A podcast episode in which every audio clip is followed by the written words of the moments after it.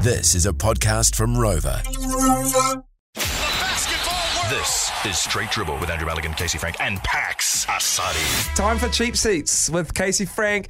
This was born out of one of the greatest extracurricular end of game. Game is over. The floor is being cleaned up. Everyone's left the arena. Spiteful battles I've I've seen Ah. ever. Just some unbelievable pettiness coming out from Montrezl Harrell. my, Oh, yes. my guy Giannis up against your guy Montrez. Yeah, I, I ride or die with my boy Montrez because he took one photo with me at the Drew League after like taking a hundred photos with kids, and I showed up and took a photo with him, and he looked at me like, "Really? This is like a kids thing, man. Like, why, why are you taking a photo with me?" But I took a photo with him, and as I walked away, he said, "Hey, nice beard." Oh. And from that day on, Yeah, he's your guy. Montrez is my guy. Well, maybe this is his problem with uh, with, with uh, Giannis is that he doesn't have enough facial hair because Yeah. he came out, stole the ball from him, and said, "You are not allowed to shoot free throws on our court."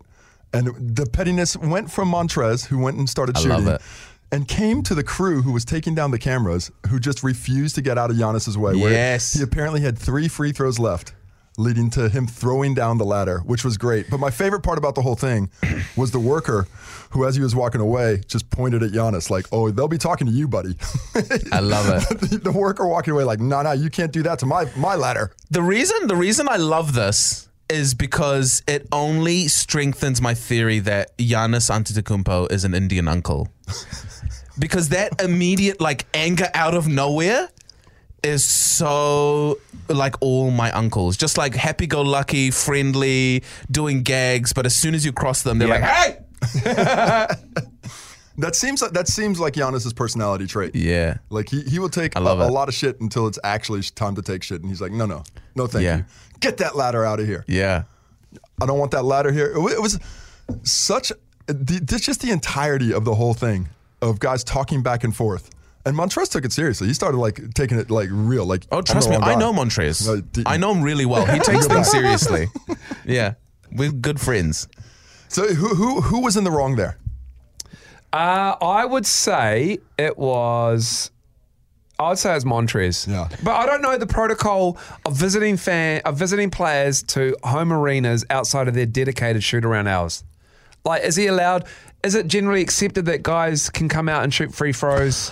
Don't think so. Yeah. I, but I think it's generally accepted that guys at the level of Giannis should Hmm. be able to just eh, do what they want. Yeah. right? But here's I think the. it's generally accepted that he can do whatever he Yeah, wants. yeah, it's okay. yeah. Because he's Giannis, and He is that's Giannis. understandable. But I think Montrez is in the right here. Yep. And here's why. Okay. And it's not because of his specific action, it's because the NBA at the end of the day is an entertainment product, Mm-hmm. right? And Montrez is giving us entertainment. and I think in that from that vantage point, he is doing the correct thing. Yeah. i.e. E, creating drama, Yeah. which is what we want. Otherwise, what do we talk about? We don't actually care about basketball. we don't actually care about sports. We want drama. We care about the storylines. We now care about the next time that they're going to play each other. Yeah. You know? So Very that's why much so. I, I- that's why I love it. I love it. Because at, at the end of the day, these guys are never going to actually hate each other, but they're going to take Mm. that grumpiness that they have onto the court, Uh, and it's going to be more fun for us. Spills over occasionally. I know, but when they're retired and it's all said and done, they're not going to be like, "Ah, I hate that Montrez Harrell." It's just going to be like, Maybe. "We'll see, well, we'll see how deep Some, this some of, goes." this, some of these uh, ingrown hairs fester. Yeah. Turn, turn into things. But I think everybody's in the wrong. Whoa, Gian- Giannis was in the wrong. Oh. Blame for- everyone. Well, like Montrez was correct. This is our house. Don't be Yeah. doing this. This isn't Milwaukee. Do, Yeah. do that there. Yeah. But Montrez was in the wrong because he went and stole the ball like he was in second grade and held it back. Yeah. But mostly in the wrong was the crew who was taking down the cameras because just get out of the way until the players are done with the court. Now, Pat Beverly pushed over um, uh, DeAndre Ayton. This is some cheap ass bullshit. No, I'm I'm all for Pat Beverly on this. Oh, really? Mm. Yeah? Yeah, I'm all for him. I'm I'm all for it because Ayton kicked him.